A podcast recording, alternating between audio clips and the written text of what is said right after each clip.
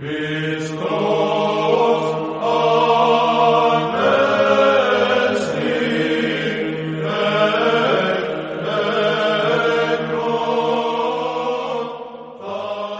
Ανέστη αγαπητοί μας ακροατές. Χαίρετε και καλωσορίσατε στο ραδιοφωνικό πρόγραμμα «Η Φωνή της Ορθοδοξίας» που σας παρουσιάζει η Ορθόδοξη Χριστιανική Ένωση υπό την αιγίδα της Ιεράς Αρχιεπίσκοπης Αυστραλίας. Μεταξύ άλλων θα ακούσετε διδαχές από την Αγία Γραφή, σκέψεις από πατερικά κείμενα και βίους Αγίων. Καλή σας ακρόαση.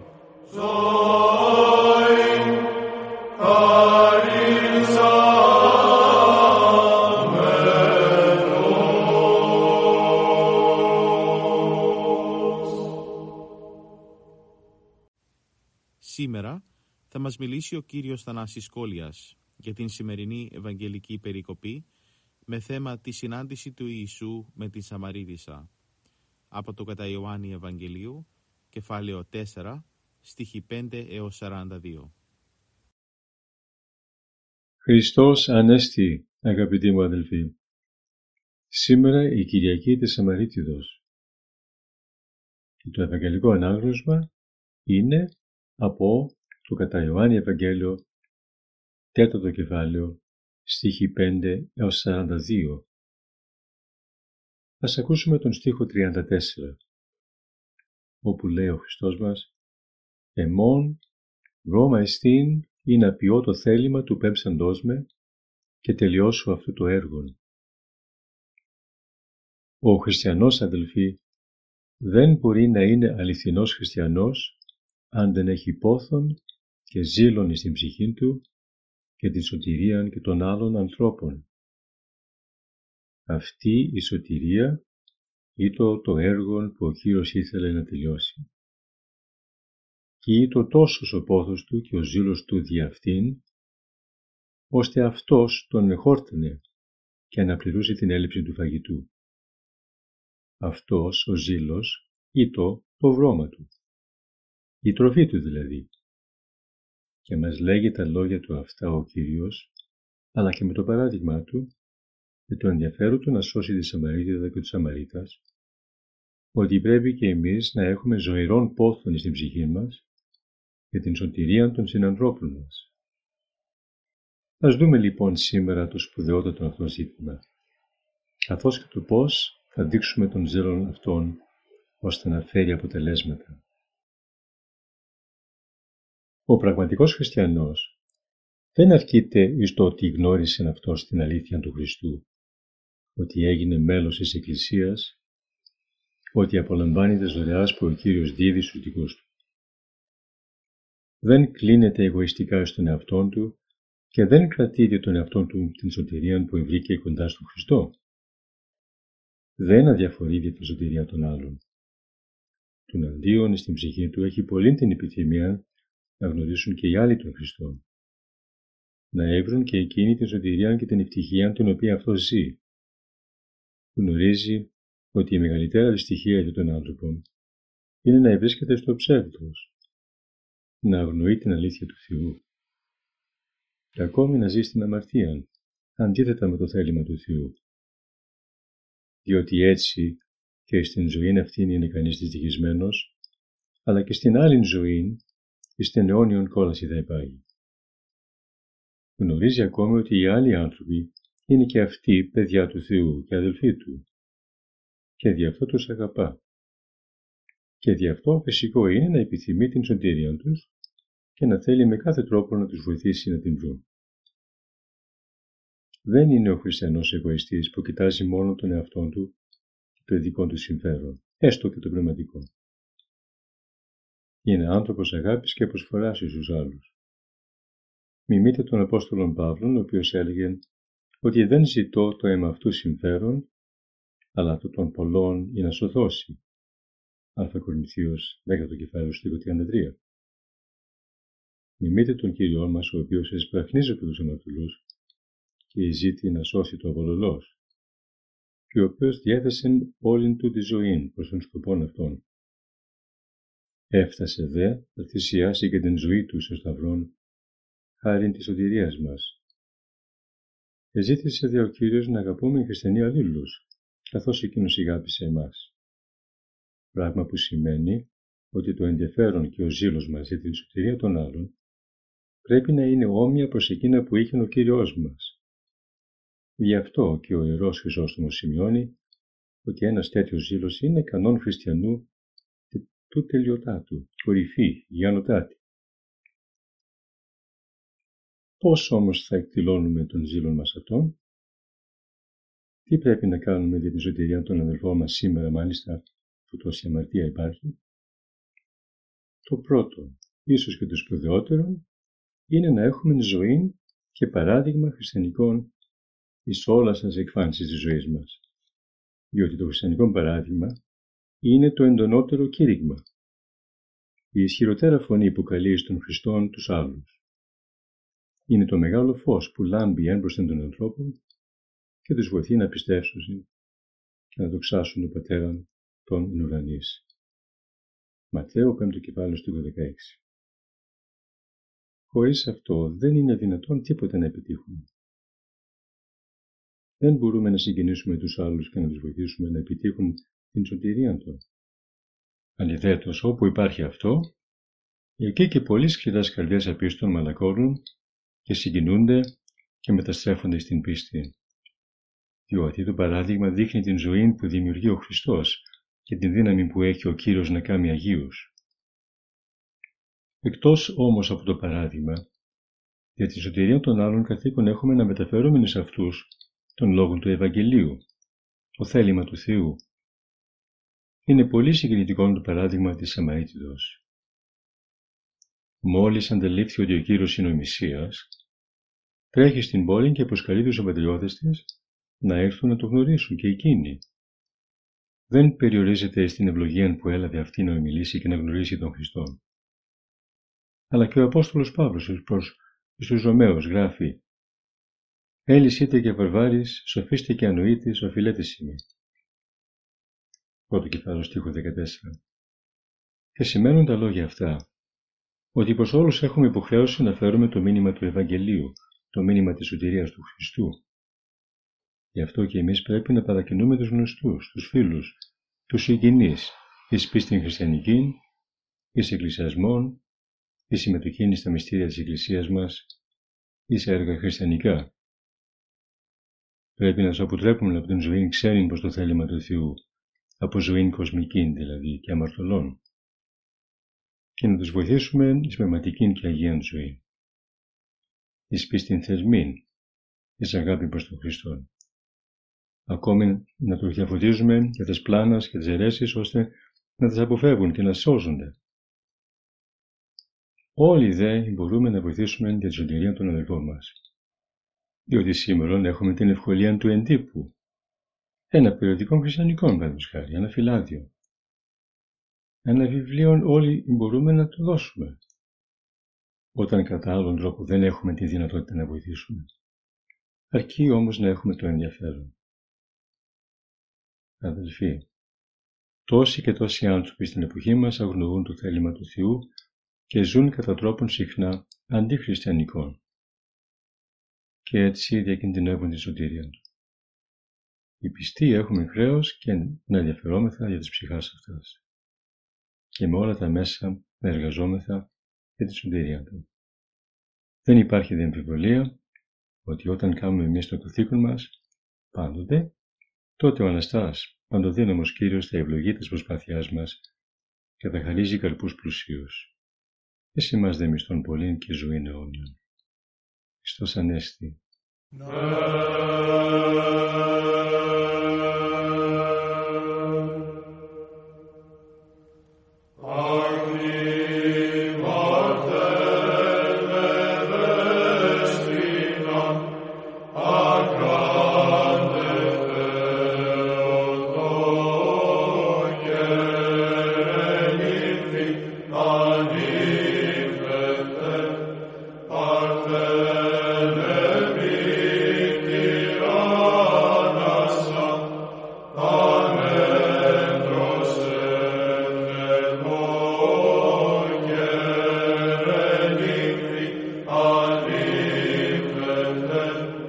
in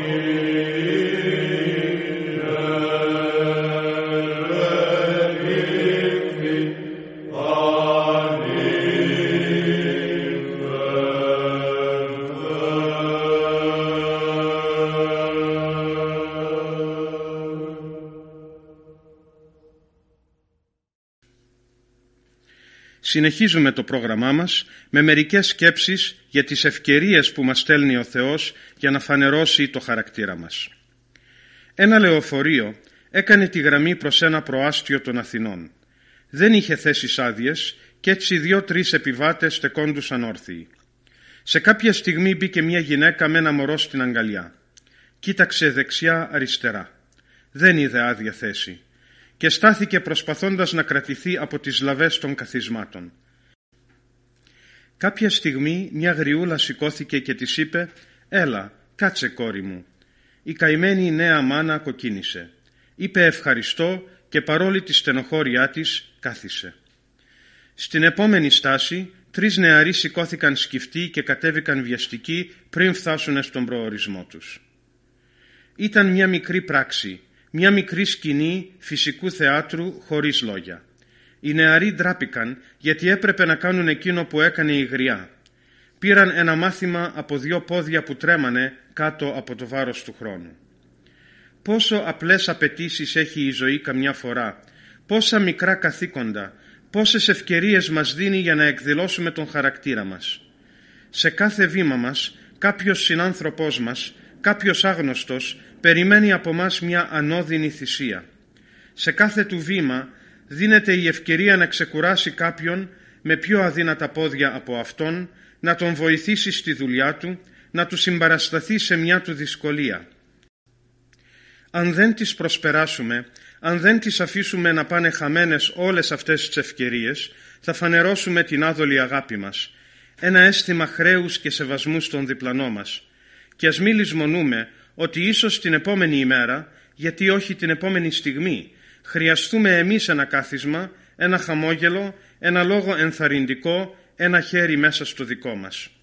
Τέτοιος είναι ο δρόμος της ζωής, γεμάτος χρέη που εξοφλούνται όταν υπάρχει καλή ανατροφή και αμέσως μεταβάλλονται σε κεφάλαιο που κατατίθεται στον λογαριασμό τους στην τράπεζα του ουρανού.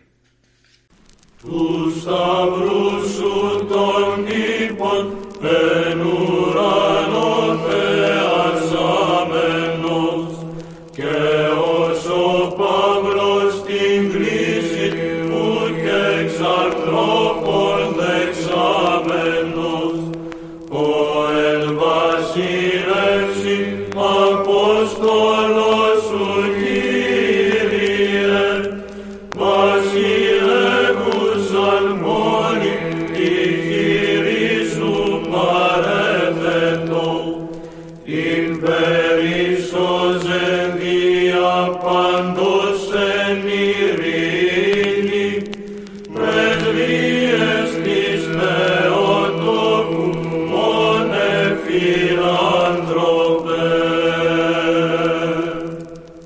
Από τους βίους των Αγίων.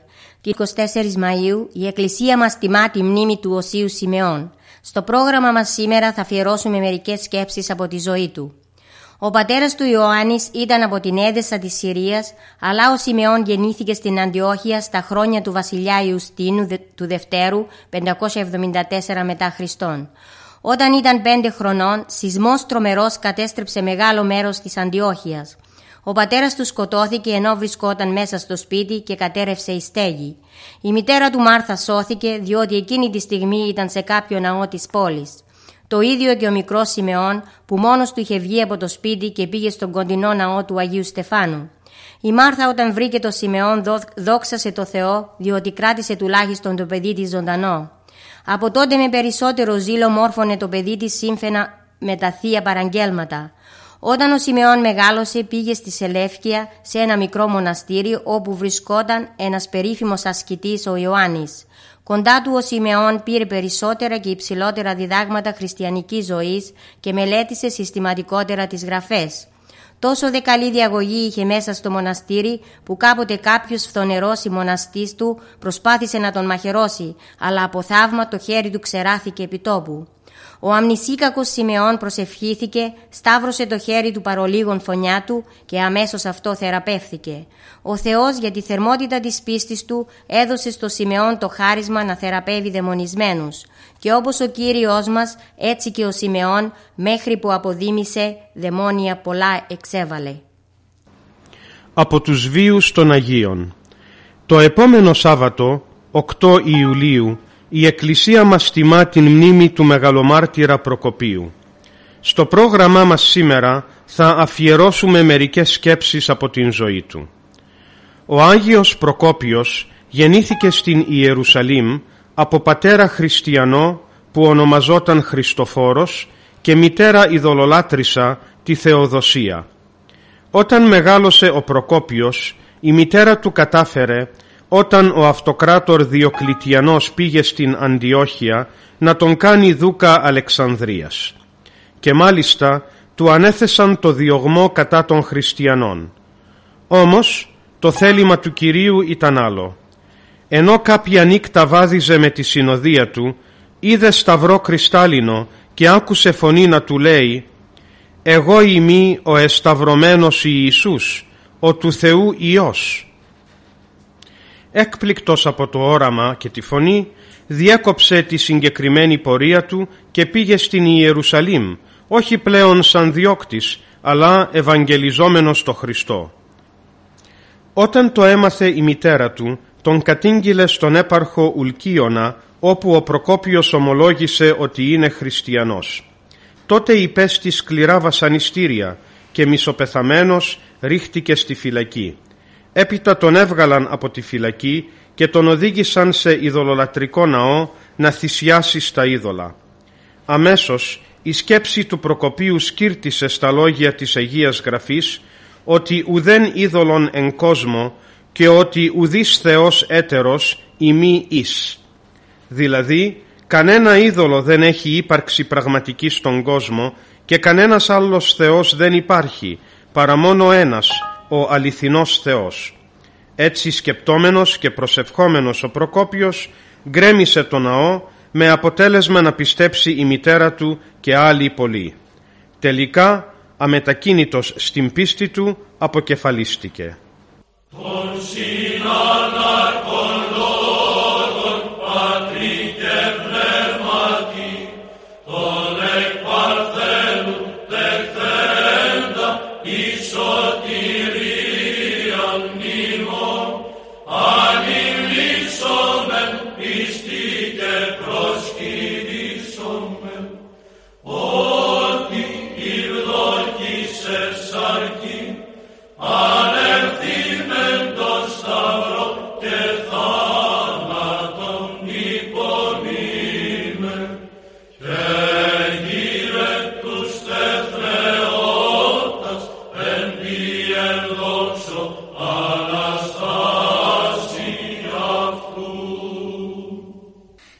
Μακαρισμοί του γέροντα Παϊσίου Μακάρι όσοι αγαπήσανε τον Χριστό περισσότερο από όλα τα του κόσμου και ζουν μακριά του κόσμου και σημάς τον Θεό με τις παραδεισένιες χαρές επί της γης.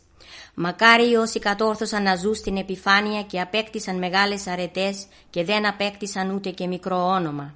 Μακάρι όσοι κατόρθωσαν να κάνουν τον παλαβό και με αυτόν τον τρόπο προφύλαξαν τον πνευματικό τους πλούτο. Μακάρι όσοι δεν κηρύττουν με λόγια το Ευαγγέλιο, αλλά το ζούνε και κηρύττουν με τη σιωπή τους, με την χάρη του Θεού, η οποία και τους προδίδει. Μακάρι όσοι χαίρονται όταν τους κατηγορούν αδίκως, παρά όταν τους επενούν δικαίως για τον ενάρετο βίο τους. Εδώ είναι τα σημάδια της αγιότητος και όχι στον ξερό αγώνα των σωματικών ασκήσεων και τον μεγάλο αριθμό των αγώνων που όταν δεν γίνονται με ταπείνωση και με σκοπό την απέκτηση του παλαιού μας ανθρώπου μόνον ψευδεστήσεις δημιουργούν. Μακάρι αυτοί που προτιμούν να αδικούνται παρά να αδικούν και δέχονται ήρεμα και σιωπηλά τις αδικίες, διότι αυτοί φανερώνουν και εμπράκτος με αυτό ότι πιστεύουν εις ένα Θεόν Πατέρα Παντοκράτορα και από Αυτόν περιμένουν να δικαιωθούν και όχι από ανθρώπους για να εξοφλήσουν εδώ με ματαιότητα. Μακάρι όσοι γεννηθήκαμε άσχημοι και περιφρονημένοι εδώ στην γη, διότι αυτοί δικαιούνται το ομορφότερο μέρος του παραδείσου όταν δοξολογούν τον Θεό και δεν γογγίζουν.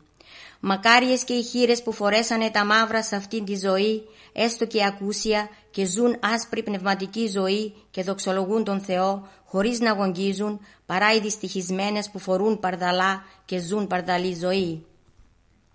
Μακάρια και τρεις μακάρια τα ορφανά που έχουν στερηθεί την μεγάλη στοργή των γονέων τους, διότι αυτά κατόρθωσαν να κάνουν πατέρα τους τον Θεό από τούτη την ζωή και έχουν παράλληλα και την στοργή που στερηθήκανε των γονέων τους στο ταμιευτήριο του Θεού όπου και αυτή τονίζεται.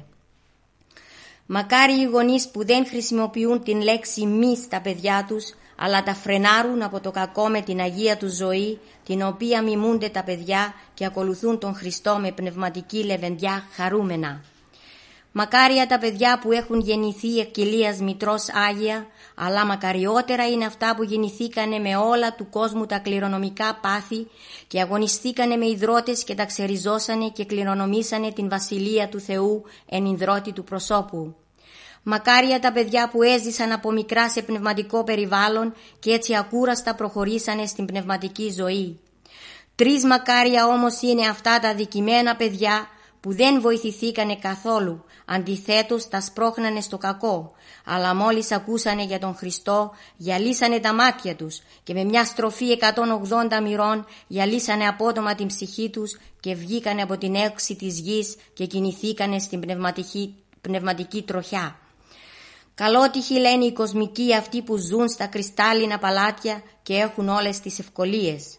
Μακάρι όμως είναι αυτοί που κατορθώσανε να απλοποιήσουν τη ζωή τους και ελευθερωθήκανε από την θηλιά της κοσμικής αυτής εξελίξεως των πολλών ευκολιών, ίσον των πολλών δυσκολιών και απαλλαχτήκανε από το φοβερό άγχος της σημερινής εποχής μας.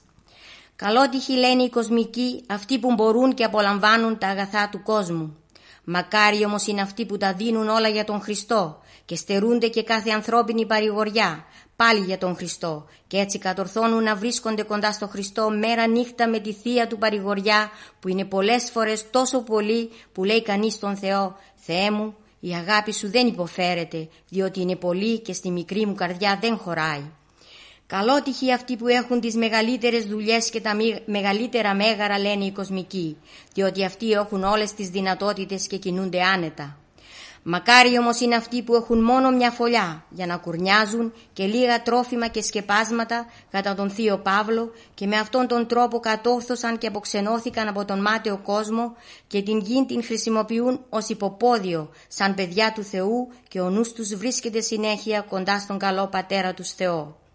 Μακάρι όσοι έχουν γεννηθεί τρελοί και θα κριθούν και ως τρελοί και έτσι θα εισαχθούν στον παράδεισο χωρίς διαβατήριο.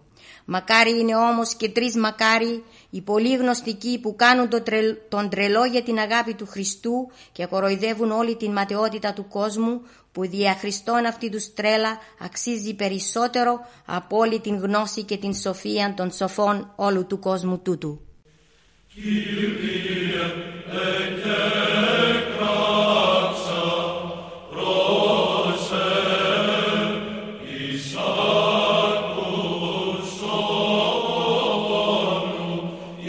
Christ.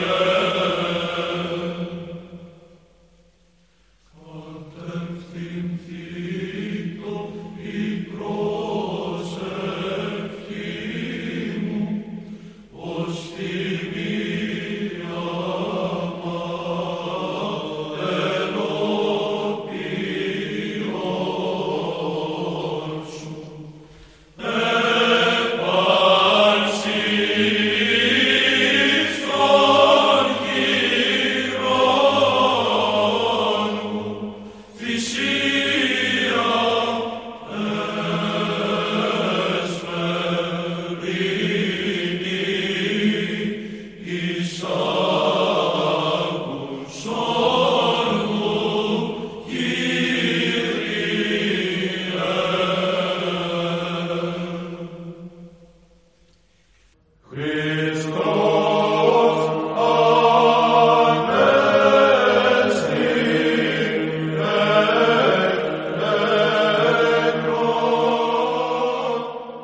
εδώ φτάσαμε στο τέλος του προγράμματος. Σας ευχαριστούμε για τη συντροφιά σας. Θα είμαστε και πάλι κοντά σας την επόμενη εβδομάδα. Μπορείτε επίσης να μας παρακολουθήσετε στο Facebook, Spotify και στο YouTube κανάλι Greek Orthodox Christian Society Sydney. Αγαπητοί μας ακροατές, ο Θεός μαζί σας. Χριστός Ανέστη.